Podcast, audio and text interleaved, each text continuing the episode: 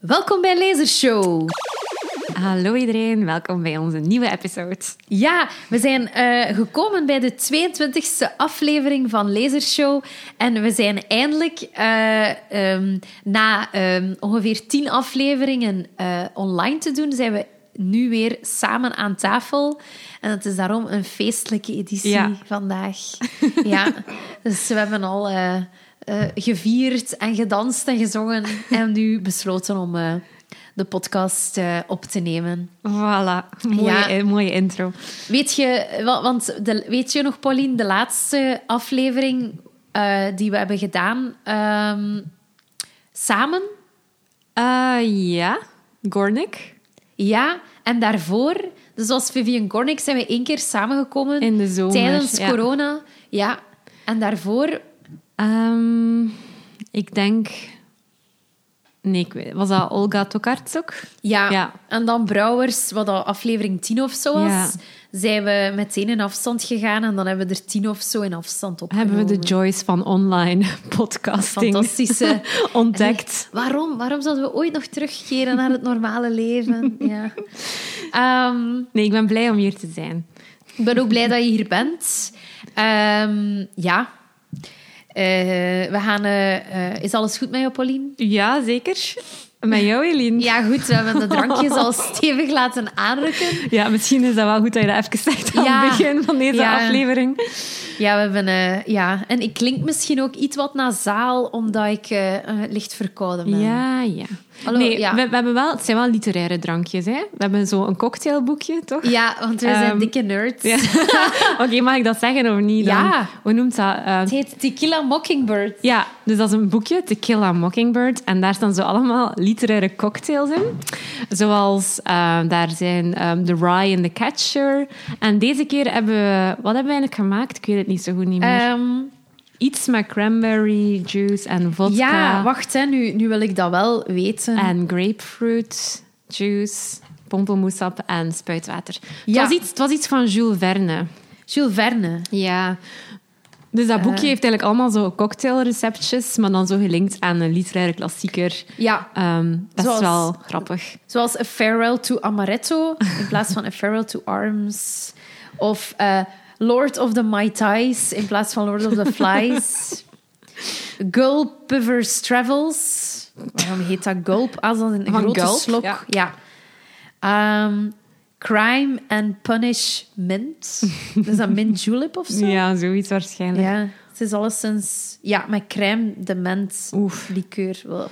Ja, wel, die Ryan the Catcher heb ik al gemaakt. Maar misschien moeten we stoppen met over alcohol Nee, nee, te praten. Sorry, of- ik lach omdat Ah. er ook een is. Are you there, God? It's me, Margarita. In plaats van Margaret. Ah, ja. Nee, niet Nee. In plaats van... Ken je dat? Are you there, God? It's me, Margaret. Ah nee, ik dacht dat dat, zo van... een boek. Ik ken het ook niet goed, maar het komt wel... Ik heb dat al in films en zo zien passeren. Dus ik weet niet... Ik denk dat dat een jeugdboek is. Ah. En ik moet heel hard... Ik vind dat heel grappig. Dat is It's Me, Margarita. Sorry, ik heb je onderbroken. Nee, ik weet zelfs niet meer wat ik aan het zeggen was. Maar goed, dus dit terzijde. We hebben al wat drankjes gedronken. Ja. Dat is denk ik de eerste aflevering dat we eigenlijk alcohol drinken. Want normaal doen we dat helemaal niet. Nee. Maar we zijn zo Nooit. blij. We zijn blij om nog een keer samen te zijn. Ehm, ja, misschien moeten we wat... Anders, Pauline, terwijl Ja. dat jij introduceert, ga ik de naam van de cocktail Ah, ja. verder opzoeken. Oké, goed. Ik, ik ga verder, hè, mensen. Ehm, dus vandaag gaan we praten over een boek, zoals eh, Business as Usual. En eh, de titel van het boek is De Ontdekking van Urk. Ehm, geschreven door Matthias M.R. de Klerk. Dat boek is ehm, verschenen in 2020, dus het is heel recent. En er staat een grote vis op de cover. Ja, Heb je misschien al zien liggen. Eh, en het is nog een primeur vandaag, want het is eh, geen fictie. Eh, ik ben echt aan het praten. ja maar dat klopt. Het klopt. Dat is helemaal juist. Wij doen normaal altijd Literatuur. fictie. Verhalend. Ja, En maar- dit is eigenlijk eh, eerder journalistiek, zou ik zeggen. Ehm, het is ook ehm, tot stand gekomen met steun van zo het steun Uh, nee, steun Bijzonder van... Fonds voor Journalistiek. Ja, of het zoiets. Fonds voor bijzonder, bijzondere Journalistiek, beter gezegd. Ja, inderdaad, bijzondere journalistieke projecten. En dat is het ook echt wel. Uh, een bijzonder journalistiek project. En, Ja, inderdaad. Uh, we wilden eigenlijk al vroeger daar een podcast-aflevering over maken, maar dan zijn we dat zo even... Hebben we andere dingen gekozen. En eigenlijk is het wel goed dat we gewacht hebben, want ondertussen heeft Matthias M.R. de Klerk um, een prijs gewonnen. Hè? Ja, inderdaad. Hij heeft, uh, um, denk de... Wacht, er staat hier... Confituur. Oei, de Confituurboekhandelprijs Ja. heeft hij inderdaad gewonnen. En dat is zo een prijs dat Charlotte van den Broek vorig jaar heeft gewonnen, denk ik, voor um, waagstukken. Dat wij ook een podcast-episode over hebben. Exact, exact. Dus vandaar, misschien moeten we daar een traditie van maken om eigenlijk de confituurboekhandelprijs, om daar een ep- episode over te maken. Ja, exact. Kunnen we doen. En um, de Confituurboekhandels is een uh, verzameling van onafhankelijke boekhandels in Vlaanderen. Ja. Uh, zoals... Um, uh, Ik heb ze vanochtend opgezocht. Um, het, zijn er heel, het, zijn er, het zijn er heel veel in Antwerpen, hè, maar... De Groene um, Waterman? Ja, onder andere, denk ik. Boekarest? En dan de Reigeren in Brugge, denk ik. Of is dat in Oostende? Ja, Boekarest ook. Uh, Stad Leest zat er ook bij. Walri? Ja, ja ook. Ja. ja. Dus die, die reiken ieder jaar een prijs uit. En dit jaar heeft Matthias M.R. de Klerk deze dus gekregen. Ja.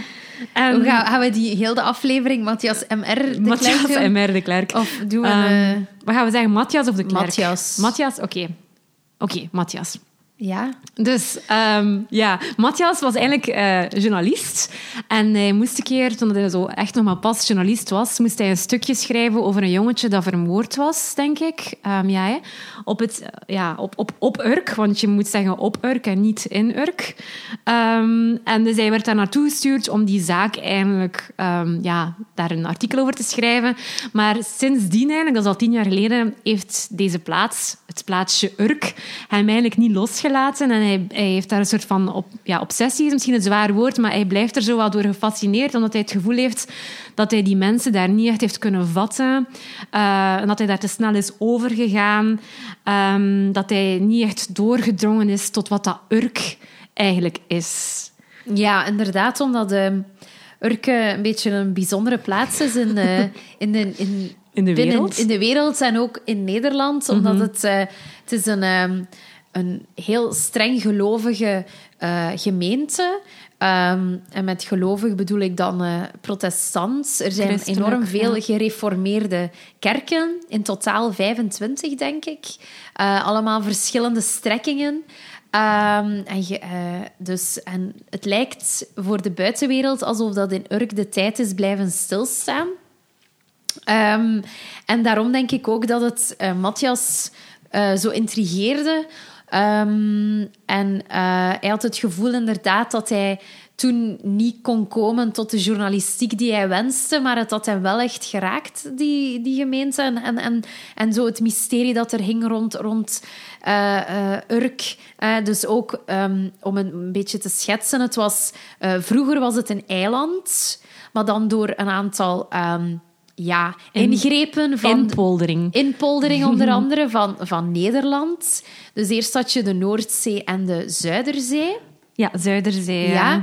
Dus dan, op die manier was Urk een eiland. In de Zuiderzee, In de. Zuiderzee. Uh, maar dan hebben ze onder andere um, dus die inpoldering gedaan. Dus ze hebben eigenlijk uh, land gemaakt waar dat, dat vroeger water was. Ja. En dan hebben ze ook de afsluitdijk gemaakt, bijvoorbeeld, om het land te verbinden. Uh, om te, delen van Nederland met elkaar te verbinden. Ja. Um, waardoor de, Urk... Ja, en de Zuiderzee is nu eigenlijk het IJsselmeer of zo, denk ik. Ja, ja, ja IJsselmeer. Of, ja dus ja. daardoor en is, is ook zoutwater in zoetwater veranderd. Ja, klopt. En dat is eigenlijk helemaal niet zo ver van ons. Hè. Dat is eigenlijk maar drie uurtjes rijden of zo vanuit Antwerpen. En dan sta je in Urk. Ja.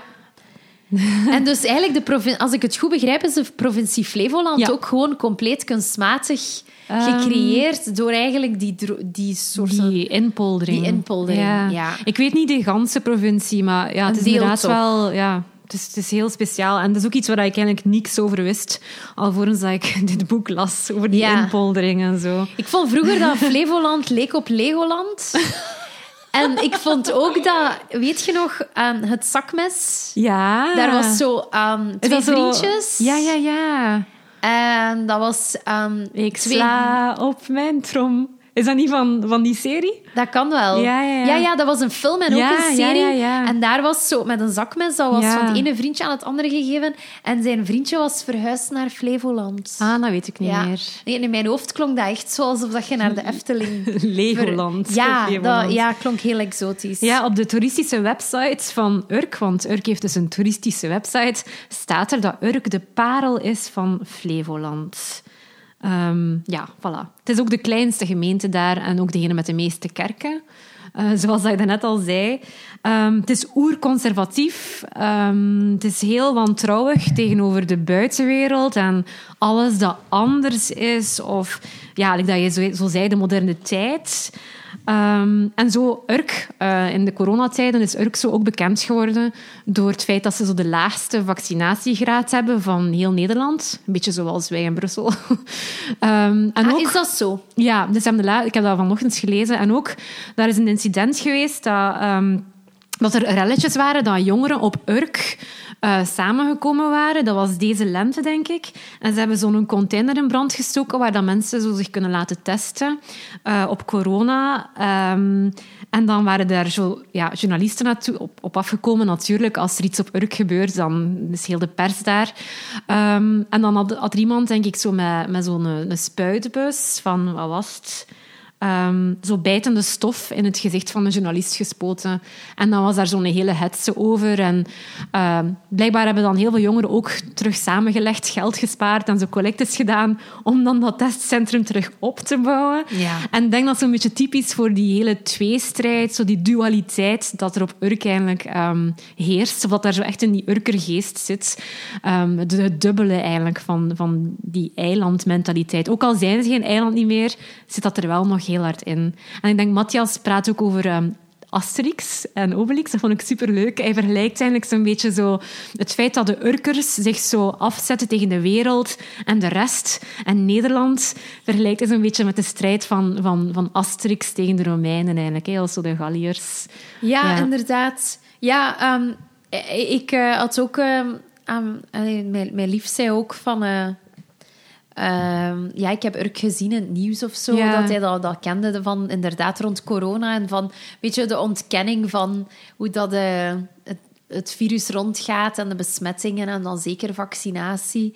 Ehm, en ook dat er dan inderdaad tijdens corona, als er heel wat dingen verboden waren, dat die toch nog eh, grote diensten organiseerden en eh, alle gelovigen naar de kerk mochten komen, ook al was dat eigenlijk officieel niet toegestaan. Ja. Ja, en dat van die aanval op die journalist is ook in de Belgische media Ja. toen geweest. Er wordt ook zo altijd wel wat gelachen, heb ik zo de indruk, met de Urkers. Ook gewoon al de naam heeft wel iets komisch, vind Ja. ik. Urk. Ehm, omdat, ja, er wordt, ze worden zo'n beetje zo... Ja, like met de Bible Belt in de USA lachen we toch ook altijd zo'n beetje dat ze van die rednecks zijn. Ik denk dat je dat een beetje kan vergelijken met zo de spot dat we hebben. Zo dat er zo heel veel... Ja, in Urk, dat er zo ja, heel veel in, zo inbreeding is geweest. Dat er zo families ook met elkaar, zo neven en nichten, en dat daar de mensen niet zo heel slim zijn vaak. Dat, dat, dat is zo'n beeld dat zo wat heerst, ehm, ook over Urk. Ja, en Ehm, dat er daardoor een bepaalde ziekte ja, is die al. alleen op Urk voorkomt. Ja, juist. Dus iets met een bepaalde bouw en uw schedel die heel dik en hard is. Ja, dat staat ook in dat boek. Ja, dat staat ook in dat boek. Ja. Dat, eh, dat, dat daardoor, ehm, ja, door, door te veel genetische... Te, te weinig genetische variatie, Ja. dat zij, denk ik, ook dat eh, hebben eh, Ja, ontwikkeld. dus in het boek ehm, is Matthias dan eigenlijk teruggetrokken naar Urk. En hij heeft daar zes maanden, ja, een half jaar, heeft Ja. hij daar echt gewoond, gepraat met mensen, naar al die kerken geweest. Ehm, hij is meegeweest met een boot ook, op zee, want de zeevaart en de visvaart is heel belangrijk voor Urk. Ehm, hij heeft daar gefeest met jongeren. Ja, hij heeft daar eigenlijk echt gewoon zes maanden eh, voet aan wal proberen te krijgen om, om op de een of andere manier die, die ja, micromaatschappij, hoe moet ik het zeggen, te begrijpen. Dat was eigenlijk, denk ik, de, de bedoeling van het boek. Ja, eigenlijk een soort embedded journalism. Ja. Ja. Mooie term. Ja, dus het, eh, dat je, ehm, zoals een aantal andere voorbeelden, Arno Grunberg, die ook meeging met de ehm, soldaten naar Afghanistan. Ah, ja. Of eh, wie kunnen we nog? Ik lees echt vooral fictie eigenlijk. Niet, Ah. niet zo vaak non-fictie. En zeker niet Nederlandstalig eigenlijk. Ja. Dus voor mij was het ook wel een beetje een primeur om mij echt zo ehm, in, in zoiets te verdiepen als Urk. Ja, ja, ik vond dat wel. Ik kan mij, ik kan mij in alles interesseren als, als het goed geschreven is. Ja. Dus ik vond het... eh, ja, eh, we, zullen, we, we zullen misschien eerst nog wat verder vertellen, maar het had mij meteen wel beet. Mm, bij mij eerder omgekeerd. Zo de eerste hoofdstukken krijgen we zo meer zo de geschiedenis van Urk en zo doorheen de jaren en de eeuwen, hoe dat, dat zo wat verlopen is. En dan naar, naar het einde krijgen we dan zo meer zo de onderbuik van Urk en Ja. de, ja, de schaduwzijde, wat dat je niet direct ziet. En dat vond ik dan veel interessanter dan het eerste deel. Het eerste deel heb ik zo af en toe zo wat... Ja, hoe zeg je dat? Zo Diagonaal snel- gelezen. Ja, wat, ja, zo snel doorgelezen. Zo. En zo vooral de stukjes die ik wel tof vond, like dat van die orka. Er staat blijkbaar een supergrote orka in de haven van Urk. Ehm, dat ze ook verschillende keren hebben moeten vervangen al. Het is echt gewoon heel grappig. En ehm, ook als je naar de toeristische website gaat van Urk, ehm, is die orka blijkbaar echt zo de hotspot. Ja. Eh, echt zo de top vijf van dingen dat je moet gezien hebben in Urk, is een, een supergrote orka. Ja, ja, ja. Dus ja, dat zijn zo van die kleine ja, anekdotes die, ah, dat ik wel gesmaakt heb eigenlijk in dat boek. Ja, ehm, ja inderdaad. Ik, ik, vind het, ik vind het wel dat het een, een ehm, interessante boog heeft, het verhaal. Want inderdaad, hij begint eigenlijk, eh, Matthias, in het oude dorp. Ja. Eh, en daar, ik denk, oh, ik weet het niet zeker, hè, maar dat- ik denk dat hij daar ook een, een, een onderkomen had gevonden bij een gezin met zes kinderen. Ja. Maar hij praat niet over dat gezin. Hè. Hij zegt daar eigenlijk niks over, maar hij kan daar wel ergens een, een, eh, iets huren waar hij ook zelf... allee, dat hij niet echt veel met hem moet delen. Ja. Dus dat hij een soort huisje heeft daar. En ehm, dat hij meteen ook... Dat is er als een lopend vuurtje door het dorp gaat, dat hij aanwezig is. Een daar. Vlaming. Een Vlaming of een Belg. Ja. En dat, dat, ze dan, eh, dat hij dan ook enorm veel aan... Ja, dat, dat, dat mensen hem vragen, ah, zijt jij die een Belg? En ja, en hoe? En ook continu berichten over eh, dat de, de Jezus Christus hem redding zal brengen. Ja. En eh, heel, ja, dus dat hij continu wordt aangespoord om bekeerd te worden. En, Ja, en ze Ja. vragen hem ook altijd van, ja, ben je getrouwd? Heb je kinderen? Want dat is zo de familie en zo de gezinskern is super belangrijk voor de Urkers. En hij, hij moet daar dan zo op antwoorden. Het is zo heel... Allee, ze, willen, ze zijn wel nieuwsgierig naar hem op een of andere manier ook wel. Ja, Naar ehm, wat dat hij daar doet, wat dat hij komt doen. Dus het is zo wel een mix van wantrouwen ergens. Omdat ze eigenlijk niet graag met, met buitenstaanders praten. Zeker niet met journalisten. Maar ergens ook wel een soort van interesse misschien in wie dat hij is. Of wat, dat, wat dat zijn bedoelingen zijn met Urk. Vooral. Ja, want ik, weet, ik denk, maar dat is niet duidelijk uit het boek, ik denk niet dat hij ooit heeft gezegd daar dat hij ook een journalist was voor een krant. Ah, zo. Ja, dat weet ik nu niet goed Dat komt meer. niet zo, dat wordt niet duidelijk. Hè? Hij, zegt, hij zegt gewoon altijd van, ik kom hier omdat ik Urkers beter wil leren kennen en Ja. wil beter wil, wil begrijpen en ik schrijf een boek. Ja, juist. Maar niet van, ik ben journalist van de morgen, want zo de pers wordt daar ook niet zo, Ja. zoals we net zeiden, niet zo hartelijk ontvangen. En binnen Urk zijn er ook verschillende soorten kranten die dan zo de ene... Je hebt de zware en de lichte kerken. Ja. En eh, Matthias eh, exploreert ook die verschillende gemeenschappen. En, en zoals dat wel blijkt ook uit de woorden, is de zware kerk is dan echt zo mensen die proberen om, bijna gelijk de Amish, hè, Ja. zoveel mogelijk moderne elementen uit hun leven te bannen. Eh, ehm, en Behalve die- internet. Behalve, ja, dat is het vreemde. Dus er is een hoofdstuk dat noemt WWW.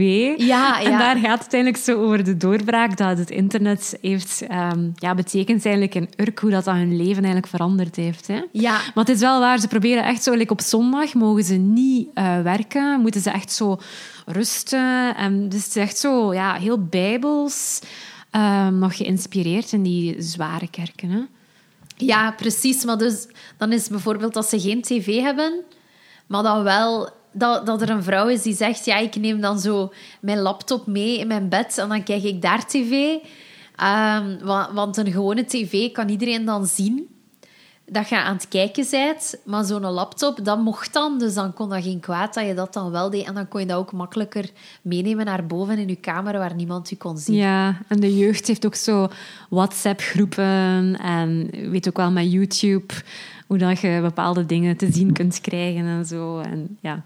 Ja, inderdaad. Ehm, Ja, en dus, dus het grootste deel, of een, historisch gezien is een groot deel van Urk ehm, afhankelijk van de, uh, de job of van, van de visserij. Ja. En ehm, dus historisch gezien uh, waren bijna alle, alle mannen in het dorp vissers of actief in de visserij. En nu dat de moderne tijd meer en meer hè, op, ja, vordert, zijn zij bijna de laatste der Mohikanen, of hoe moet ik dat zeggen? Die, ja. ja, die nog... Uh... Ja, ze moeten zo opeens al die regeltjes hé, dat de Europese Unie zo oplegt over quota's van hoeveel vis mag er nog gevangen worden in bepaalde wateren. Opeens zien die dat hun, hun bestaan als visser wordt zo wat gereguleerd en aan, aan banden gelegd. Hè. En, en ze hebben het daar ook wel best wel moeilijk mee. Um, en ik wist helemaal niet dat Urk zo... Dat dat echt zo de place was waar alle vis bijna van heel Europa verwerkt wordt. Um, dat, dat is dan een van die laatste hoofdstukken, dat echt zo alle vis langs daar passeert. En ik vond het echt wel crazy eigenlijk. Ja, inderdaad. Um, ja, dus... dus blijkbaar, ik wist dat ook totaal niet. Dus eigenlijk, eh, Urke is, is uh, een interessante locatie om, waar, om daar vanuit, allez, historisch gezien, omdat je vroeger dan ook het, de Zuiderzee had en het een eiland was. Maar, en dan later natuurlijk ook zit je vlakbij het, het IJsselmeer en de Noordzee, dat er van daaruit heel veel schepen vertrekken en van, eigenlijk van vader op zoon dat bepaalde boten ook in de familie zitten en die hebben allemaal een code en worden doorgegeven wordt er heel veel gevist. Maar dan zijn er een aantal gewikste zakenmannen die ook de internationale vishandel eigenlijk naar Urk trekken. Ja. En wat ik wel, dat vond ik wel allemaal boeiend om te lezen. Uh, eigenlijk zo die, die lijn die er loopt van, van dat ambacht, van dat, ja, het, het, uh, die vissers die nog altijd leven, die het zo hebben zien veranderen, maar die zelf ook ja, van vader op zoon dat hebben doorgegeven en die nog tot op vandaag met een, soms maar met een, een handvol mannen misschien op een boot gaan om dan te vissen. Die lijn dan doorloopt naar ja, het, het, het, uh, de globale wereld. Dat is dan ook weer zo, gelijk dat je daarnet zei, zo die dualiteit. Enerzijds heb je zo die vissers die misschien niet zoveel verschillen van hoe dat het vroeger was. Hè, die nog altijd echt zo... Want Matthias de Klerk gaat dan mee op de boot. En hij zegt dan ook zo van... Ja, er wordt dan gevist. En dan zo... Je weet niet meer of dat het dag of nacht is. En je, je zijt zo... Ja, je, je wordt zo herleid tot enkel zo die netten en eten en slapen en, en die boot. En dan anderzijds heb je ook dan zo die ja, die, die internationale Een hele industrie, markt, die industrie, die dan eigenlijk meer en meer mensen begint op te slorpen en werknemers begint op te slorpen, omdat ja, er, er, ja, dus gewoon, die markt wordt gigantisch en, en heel veel vis ook totaal niet meer van die urkers of van die nee. kotters, hè, die boten die zij gebruiken. Vaak van Japan komt van Japan, wordt toch verhandeld. En, ja.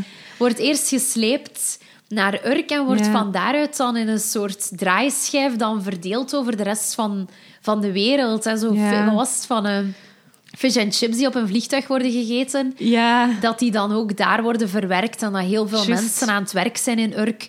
Um, uh, om zo ja, de vis te snijden en, en te paneren en zo. Ja. Maar ook zo de manier waarop dat ze vissen, dat is zo totaal niet ecologisch of zo. Dat is zoiets waar, waar ze totaal niet echt bij stilstaan of dat hen ook niet zo interesseert. Zo global warming of zo politieke correctheid, dat, dat interesseert die mensen precies allemaal niet zo heel hard, had ik de indruk. Nee. Want ik moet zeggen, ik had denk ik een maand voordat ik, of twee maanden voordat ik Urk, ah, dat boek hier heb gelezen, had ik die Netflix-documentaire gezien van, um, wat was het nu weer? Seaspiracy. Ja. Uh, like dat je zo Cowspiracy hebt, hebben ze nu ook zo'n documentaire gemaakt, Seaspiracy. En dat gaat eigenlijk over ja, het effect van, van, van de visvangst op ja, onze, onze aarde en zo de ecologie van ja, het feit dat zo ja, ecologische vis dat, dat eigenlijk gewoon niet bestaat. En daar tonen ze ook zo hoe dat, die boten, die hier in dat boek beschreven worden, die echt zo schrapen over de zeebodem en dan alles gewoon meenemen, ook de dingen dat ze niet nodig hebben ja, dat dat gewoon echt een enorm negatieve impact heeft um, op, op, op het water dat we hebben eigenlijk op onze planeet. En dat vond ik ook weer interessant, dat dat precies totaal geen issue is voor die Urkers. Ja, er is echt, echt bij niemand die ook maar iets zegt over... Ja. Wat dat, dat betekent voor de planeet. Of, Nee. van, of is dat nu gewoon omdat wij zo... Ja, Misschien is dat onze bril weer, eh, waar dat wij naar ook, kijken. Ja. Wat is die uitspraak nu weer van eerst komt das fressen en dan van, van Bertolt Brecht. Ah ja, juist. Ja, en dat ja. is eigenlijk ook wel misschien, misschien dat wij dat dan zo vanuit onze... Dat wij de luxe hebben om daarover na te denken. ja, Ehm, inderdaad. ja. Ik zal het even... Kan wel. Ehm, ja, ik vond ook wel interessant dat... Ah, ja, zeg maar. Zal, eerst komt das fressen, dan komt die moraal. Ah ja, voilà. Ja, dus dat je dan... Die, het enige waar dat zij blijkbaar bij stilstaan is ook zo die van... van eh, ja, onze inkomsten en hoe was het vroeger. En vroeger konden we heel veel en hadden we veel inkomsten en nu... Maar hun moraal is ook toch nog altijd heel sterk aanwezig. Dat is gewoon in de vorm van godsdienst, vind ik. Ja, enorm. Ja. Gewoon, Ja. gewoon... God, eh, allee, ik denk misschien Bepaalt ook dat als je wereldbeeld bepaald is door God, dat je ook wel denkt dat als er iets mis is met de planeet, dat dat dan misschien God is Ja, die dan bes- beschikt. ja, en dat God misschien op een gegeven moment global warming gaat oplossen of zo. Ja, exact. En Ja. misschien... Dat vond ik trouwens heel fascinerend. Bij die zware ehm, protestanten heerst er ook zo een, een idee... Nee, geen idee, een geloof dat niet iedereen kan bekeerd worden binnen die gemeenschap. Dus zelfs al zijt je heel je leven een zware gelovige protestant en doe je alles wat er mogelijk is, dan nog altijd kun je naar de hel gaan, Ja. omdat maar een aantal mensen binnen die gemeenschap echt bekeerd zijn. En dan moet dat duidelijk worden uit een soort openbaring, of dat was Niet iedereen is waardig genoeg, Ja. denk ik, om, ja, om zo toe... Want er zijn ook zo wat meer kerken die zo wat meer open-minded zijn, die ook al wat moderner en met jongeren werken, die dan ook echt zo dopen doen in, in de rivier en zo. Ja. ja echt, er waren zo jonge mensen die dan zo met hashtag reformed of zo, ik weet niet meer wat dat was, dan zo ja, zich laten herdopen of dopen. Dus, maar ja, het is inderdaad zo een, een, een groot verschil tussen die verschillende strekkingen en welke kerk, ehm, ja, tot welke kerk dat je eigenlijk behoort, eigenlijk. Hè?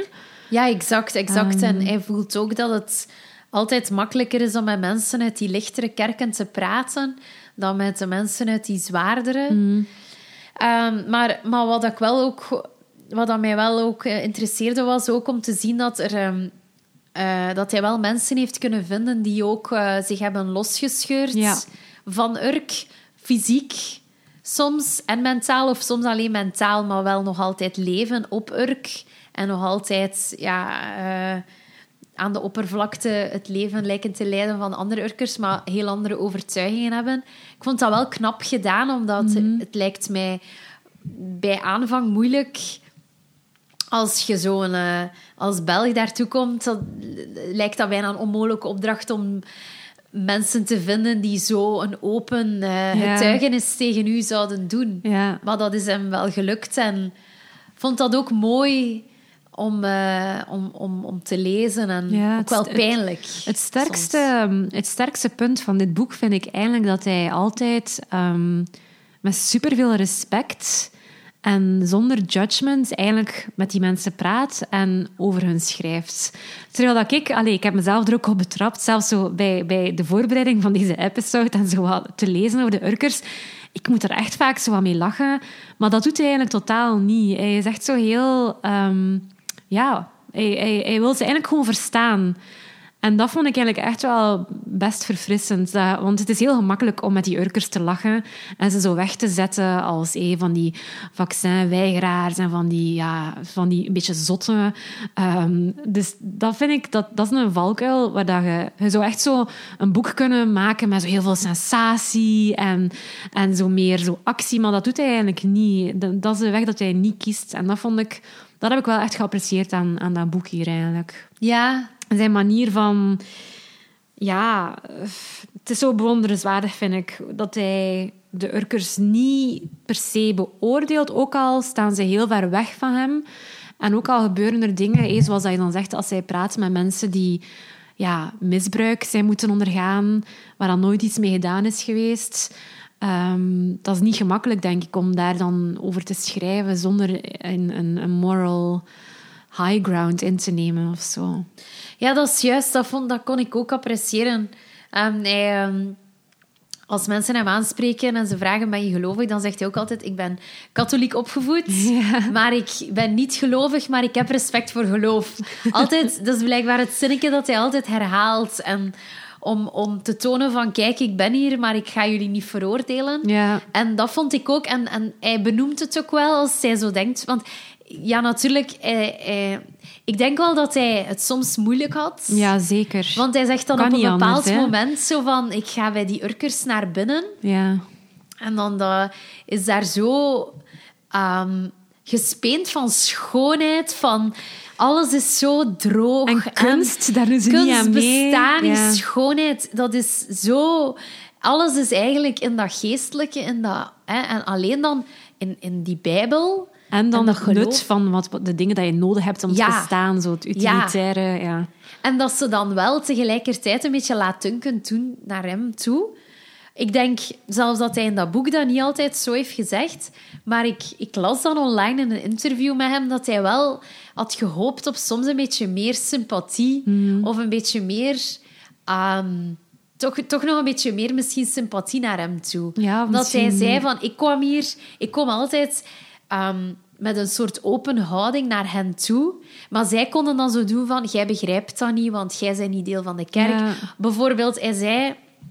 Dus wat ik ook fascinerend vond, waar ik nooit bij stilstond, maar zo de Noordzeebodem ligt vol met wrakken Ja. en beenderen, ook van toen dat de UK en, en Ja. Europa eigenlijk, dat daar geen zee meer, nog geen zee tussen was, denk ik. En dan zo, inderdaad, vindt hij ook zo in die netten, als hij meegaat op zee, zo een mammoetbot. Ja, dat was echt crazy. Crazy. Ik dacht Ja. zo, wow, het moet er echt veel liggen als jij zo bij een random visvangst daar al in hebt. En ook dat is zo schattig dat hij dan zo die hondshaai teruggooit. Ja, Dat hij zo zegt van, die leefde nog. ja, ja. ja. Ja. ehm, en, en dat hij daar dan over praat met die, met, die ande, met die andere mensen op de boot of op Urk, dat is niet duidelijk. Maar dat hij dan zo... Dat hij dan zelfs... Hij, hij zegt dan zelfs niet, het is ouder dan 6000 jaar, want zij geloven dat de aarde maar 6000 jaar oud is, terwijl mammoeten zoveel ouder zijn. Hij zegt, dat is heel oud. Maar dat zij dan direct zeggen van... Nee, nee, nee, nee. Ah, eh, eh, dat is onzin, of je begrijpt het niet, of oh, wat is dat daar? Zo, zo gewoon zelfs niet willen luisteren... Alles is zo dogma. Ja, de openheid dat hij wel heeft naar hun toe, hebben zij niet naar hem toe eigenlijk. Hè? Of toch niet allemaal, hè? toch heel weinig mensen eigenlijk. Ja, Ehm, dat gebeurt vaak. Hè. ja. Ja, maar het is waar. Hè? Ja. Ja. je- Natuurlijk, ja, als, je, als, je, als je ervoor kiest om zes maanden in zo'n kleine, dichte gemeenschap u te gaan vestigen, kan je dat ergens ook wel een beetje verwachten, denk ik, dat zij zich niet voor u gaan openstellen. Je bent daar ook maar tijdelijk. Ze weten dat je daar niet gaat blijven. Ze weten dat je een boek schrijft waarschijnlijk. Ja, ergens is dat ook wel een beetje te verwachten, hè? ja, Dat ze niet zo... Allee, hij zegt wel dat hij er vrienden heeft gemaakt. Maar ik denk ja. dat het heel moeilijk is allee, in een, om, om een discussie te voeren als mensen gewoon als argument een dogma gebruiken, omdat er dan gewoon geen argumentatie meer mogelijk is. Want dan kun je gewoon altijd maar je dogma blijven herhalen. En er is, als jij daaraan vasthoudt, dan is dat voor u de absolute waarheid. En een discussie of eh, eh, rationele discussie bestaat erin dat je kunt wisselen van gedachten. En Ja. dat je kunt nadenken over iets in een ander perspectief. Of dat je toch hoopt dat iemand daarvoor openstaat. Maar ik denk dat als dat... Als jij alleen maar vasthoudt aan het geloof dat in dat boek staat en dat dat je enige waarheid is, dat, het, dat gewoon een, bepaalde thema's gewoon niet meer op tafel liggen. Ja. En ik denk dat als, omdat Matthias de Klerk ook uit, uit een traditie komt waarin dat, dat totaal niet meer aan de orde is, of bijna niet aan de orde in het dagelijkse leven. De dingen die hij normaal vindt, zijn voor hen totaal niet normaal. Ja, dan worden bepaalde thema's wel wat moeilijk. Ja, en toch, allee, toch zou je ergens misschien hopen of verwachten dat, allee, zeker jongeren, allee, dat vond ik gewoon het, het verbazingwekkendste, dat die jongeren ook echt zo, ja, niet per se ruimdenkender zijn dan hun ouders. Hè? Ja, ja die... Ik vond gelijk zo... Voor die, de jongeren die in dat boek worden geschetst, vond ik gelijk ook wel triest. Ja, Zo het leven van... Allee, de- hij beschrijft het zelf, eh, Matthias, als een soort... Er is, er ontstaat een soort vacuüm, omdat dan de oude waarden zo wat worden geërodeerd. Ja. Dus, dus de visvangst zijn altijd ja, maar minder en minder mensen die, die dat effectief gaan doen. Ehm, En, en ook het geloof wordt zo wat aangetast misschien door, door ehm, ja, de globalisering en internet en zo. Dus die jongeren die kunnen niet blind zijn daarvoor. Dat bestaat niet, want zij staan daar, hun voelsprieten staan daarvoor open. En dus dan krijg je een soort spreidstand. En zij moeten daarin gelijk een nieuwe identiteit zoeken. En dat lijkt mij heel moeilijk. En thuis zie je dan van alles. En onder je vrienden zie je dan van alles. En je voelt dat ook... Allez, of hij beschrijft ook hoe, hoe dat het alcoholgebruik en het druggebruik een soort manier is om, om een verveling of een frustratie dan tegen te gaan. Ja, dat is dan zo die onderbuik, hè, dat hij dan ontdekt zo... Ja, en ook dat de oudere generatie dat eigenlijk wel weet, wat dat de jeugd aan het doen is. Maar dat ze zoiets hebben van, ja, aan de ene kant, wij zijn zelf ook jong geweest en we hebben die frustratie en die spreidstand ook gevoeld. Dus we gaan ze zo maar wel laten doen. En ook zo van, ja, in die end zal het allemaal wel weer goed komen, want God zal er wel voor zorgen dat onze jongeren dan ook eh, op den duur rust gaan vinden en gaan trouwen en een gezin hebben en hun wilde dagen achter zich gaan laten. Maar het feit dat die daar, ik weet niet wat van terug zitten te doen op dat industrieterrein, dat die een bak bier leeg drinken op een avond en zo, dat is ja, echt zo coma zuipen. Dat is precies toch wel, denk ik, niet helemaal wat dat dan het beeld is dat die oudere urkers hebben van, van wat dat de jongeren doen. Ja, ik denk ook dat, dat misschien is dat veel mensen bang zijn voor een schandaal. Ja. En zo, omdat de buren alles zien wat je doet, dat je dan bang bent. Allee, stel dat je, dat, dat je dan verder gaat met je zoon en, en, en hem laat behandelen of zo voor een bepaald mis, drankmisbruik of druggebruik, dan weet iedereen, hij heeft een probleem. Ja. En dan wordt dat benoemd. Maar als je zo het zo laat en het negeert, dan is er geen probleem. Ja, en ik denk ook dat je je kan wegsteken achter het feit dat bijna alle jongeren dat doen. In het weekend. Allee, Ja. Want dat is zo dat ene industrieterrein dat dan precies zo een of andere party scene wordt of zo in het weekend. Dat de politie daar soms echt zo moet binnenvallen. En, en allee, ik vond het echt zo hallucinant. Zo als hij dan zo wat meer eh, in die andere kant van, van Urk begint te, allee, rond te gaan. Het is een heel andere wereld, precies, by night. Ja, ja, ja, ja. De hypocrisie Ja. die er heerst is zo gigantisch. Ja. Hè? Maar ik vind dat zo... Ik vind dat je dat... Dat dat zo een thema is dat, ook, dat je ook wel ziet soms in films of zo. eh, of in Amerikaanse films, dat het zo gaat inderdaad over zo Puriteinse ouders en dan de kinderen. Of Ja. die zo volledig wild gaan of zo. Gelijk dat hij zegt van de Amish. Ja, ja. Dat is zo de... Ja, zo'n beetje gelijk het cliché van die, degenen die het minst mogen in hun jeugd, dat worden dan zo de grootste vetzakken daarna. Zo. Ja. Ja. Want de Amish is ook zo'n periode dat ze dan even mogen proeven van het echte leven. Ja. Dus het moderne leven. En dan moeten ze beslissen of dat ze terug willen, denk ik, naar die Amish-maatschappij. Of dat ze dan toch in de andere we- onze wereld willen blijven. Hè? Ja, ja, En juist. hij- eh, dat is ook een vergelijking. Ja, ja, een vergelijking dat hij daar zo eh, Ja. mee maakt. Want was in eh, Orange is the New Black was er ook zo een, Echt? een, een delinquente die dan zo daardoor volledig... Die was zo meth addict geworden, Oh nee. denk ik, daardoor. Omdat ze dan in dat Rum Springa zo volledig eh, van de rails was gegaan. Maar ik dacht dat dat ook zo het, het cliché was dat er was over de Amish, dat zo die jongeren dan ook er compleet over gaan. Eenmaal dat ze dan de gewone... feest, vrijheid, de vrijheid ja. en de feestcultuur en zo vinden. Dat ze dan gelijk geen maat meer kennen. ik weet het eigenlijk niet goed. Ja, ik had dat altijd zo in mijn hoofd. Ja. Dat er zo, niemand terugkeert naar de Amish. Dan. Maar ja, ik denk, ja, het is natuurlijk uw familie. En zelfs de, zelfs de Urkers die zich hebben losgescheurd, eh, waar hij dan ook mee gaat praten, die zelfs misschien ergens anders wonen, die keren wel nog terug naar hun familie, gewoon voor familiebezoek. En die hebben wel nog contact met de mensen die daar zijn. Het is zo precies zo'n idee van... Een keer dat je op Urk bent geboren, kan je dat niet zomaar achter je laten. Want zelfs op Goodreads las ik zo'n review van, van iemand die zei van... Ja, ik vond dit boek eh, super... eh, het heeft me super hard geraakt. Zeker omdat ik zelf ook van Urk ben. Ah, Ehm, en, en die persoon had ook echt wel moeilijkheden gehad met het feit dat hij daar is moeten opgroeien. Maar tegelijkertijd heeft dat, dat schept ergens ook een band of zo. Dat soms ook misschien sterker dan uzelf, denk ik. Het feit dat ja, dat, dat uw, uw herkomst is, uw heimat of zo. ja, maar ik kan, ook het, ik kan het wel voelen ook als ik het zo... als, als ik het lees, hoe dat hij het ik- omschrijft... Ik voel het totaal niet. Totaal niet, een klein beetje. Nee, totaal niet. Zo de... Het is veel te freaky voor mij. Ik heb echt zoiets van... oh, ik kan het mij gewoon niet inbeelden dat ik zou functioneren daar. Ja, maar zo op een abstract niveau, niet. dat hij dan zegt van... Die, die ene man daar, die dan eh, in zijn bed ligt, hij heeft iets aan zijn been of zo, en dan komen alle buren zo eten brengen. Ja, als er iemand bevallen is, krijgen al die vrouwen biefstuk of zo. Biefstukken, ja.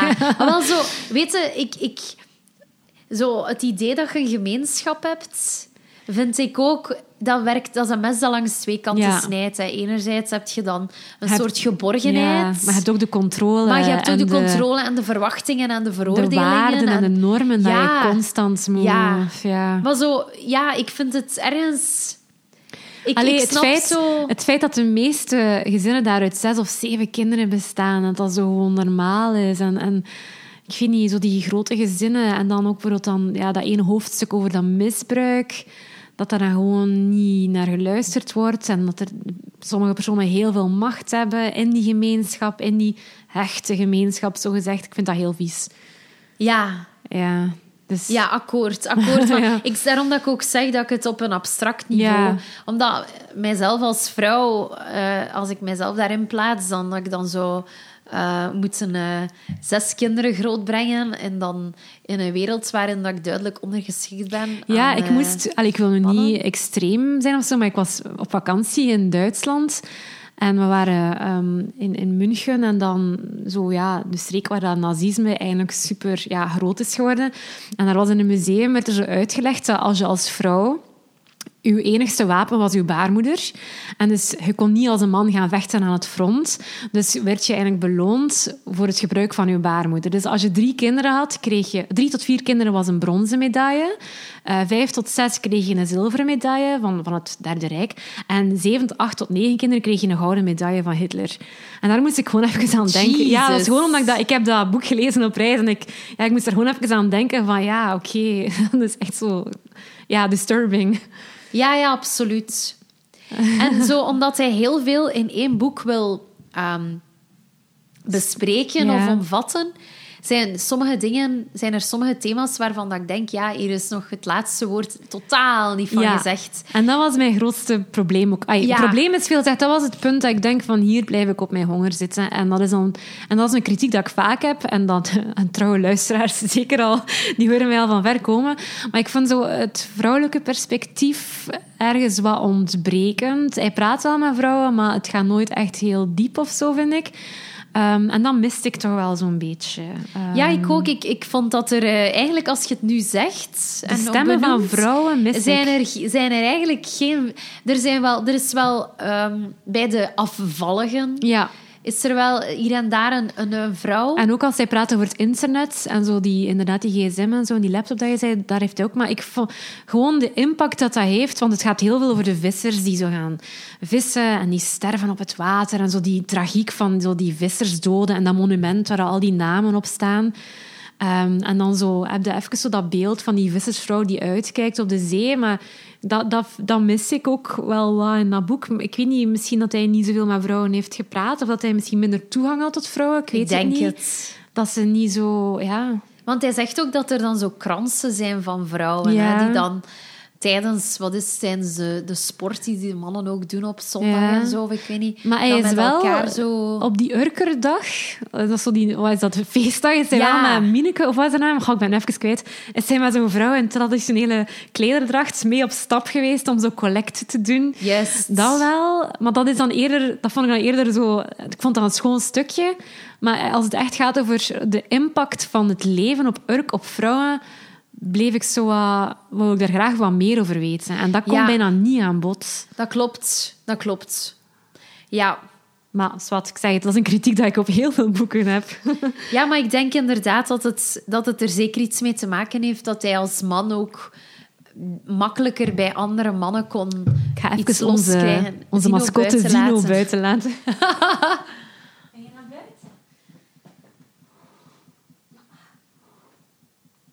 Geef hem maar een duwtje. Is hij weg? Ja.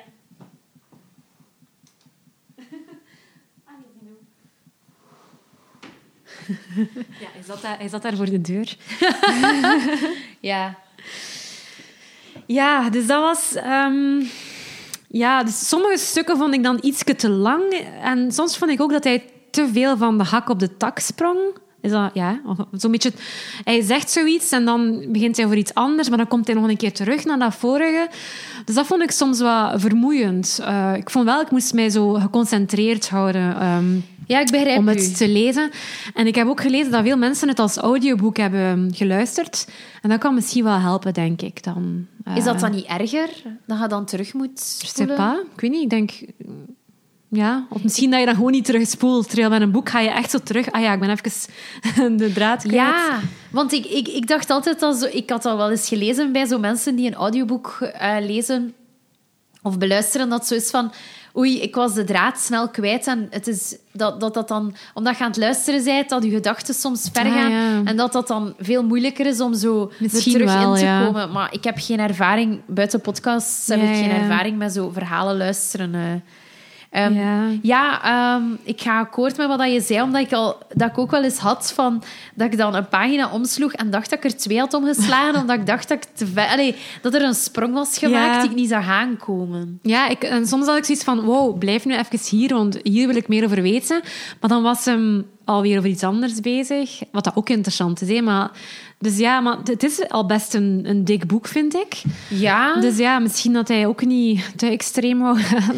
ik denk ook dat hij het graag zo wilde toegankelijk houden, want Mhm, ja. als je nog 200 pagina's Nee. bij doet, dan verliest je lezers. Ja, dat is waar. En wat, dat, want wat ik ook bijvoorbeeld heel boeiend vond, was zo de, de migranten in, Ja. in Urk. Het feit dat die ook zo... Ah. je hebt daar dan bijvoorbeeld... Daar, ging, daar had hij wel, denk ik, mee gepraat thuis. Die man die uit Syrië was gevlucht. En dan zei van, hier gaan ze mij nooit vinden. Ja. Een Syrische christen. Ja. Of dan, daar wat later dan, eh, die Polen... Die Oost-Europeanen die allemaal in Urk komen werken. En die dan voor hem gekookt hebben. En ja, die- ja, ja, dan zijn de ja. spaghetti is klaar. Ga je, kom je mee aan tafel. Vond ik ook heel boeiend. Ja, dat was een goed Ehm, stuk. Ja, ook eh, als hij op zee ging, het, de passage op zee vond ik ook echt... Dat is echt een wereld die Ja. voor mij... En dat hij zo plakkers achter zijn oren had gekleefd om, om Ja. beter tegen de misselijkheid te Ik wist kunnen... niet dat dat eh, bestond. Ja, dat was een soort stof die je Ja. dan, dat je minder duizelig bent of zo. Ja, zot. Ja. ja. Ehm, ja, voor de rest... ehm, Ja, het is Ik- zo, zou je het aanraden aan... Dat is zo'n vraag die ik mezelf vaak stel. Van, zou ik dit boek aanraden aan andere mensen of niet?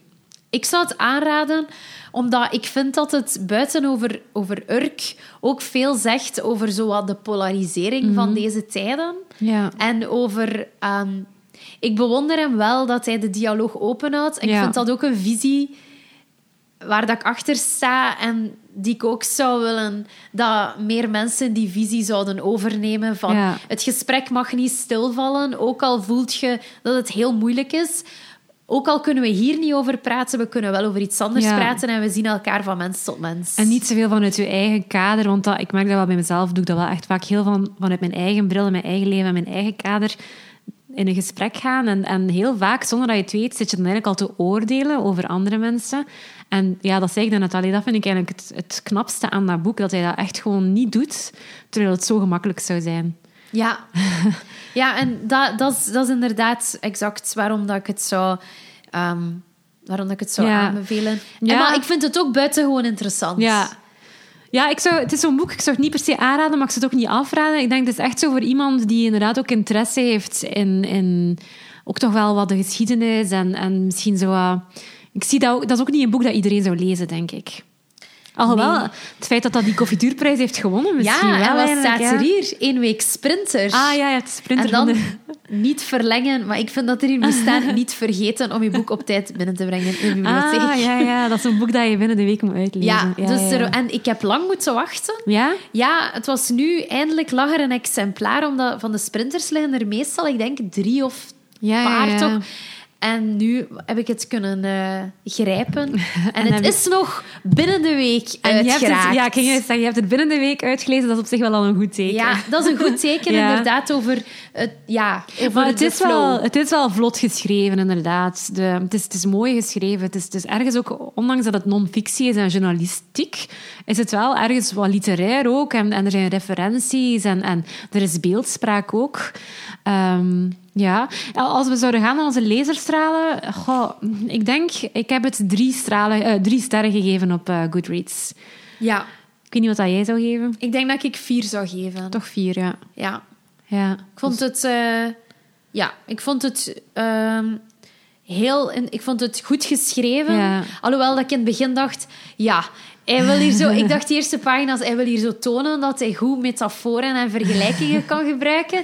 Maar dan na een tijdje geraakte ik wel wat gewend aan zijn stijl. En vond ik het ook dat hij er niet in overdreef. Ja.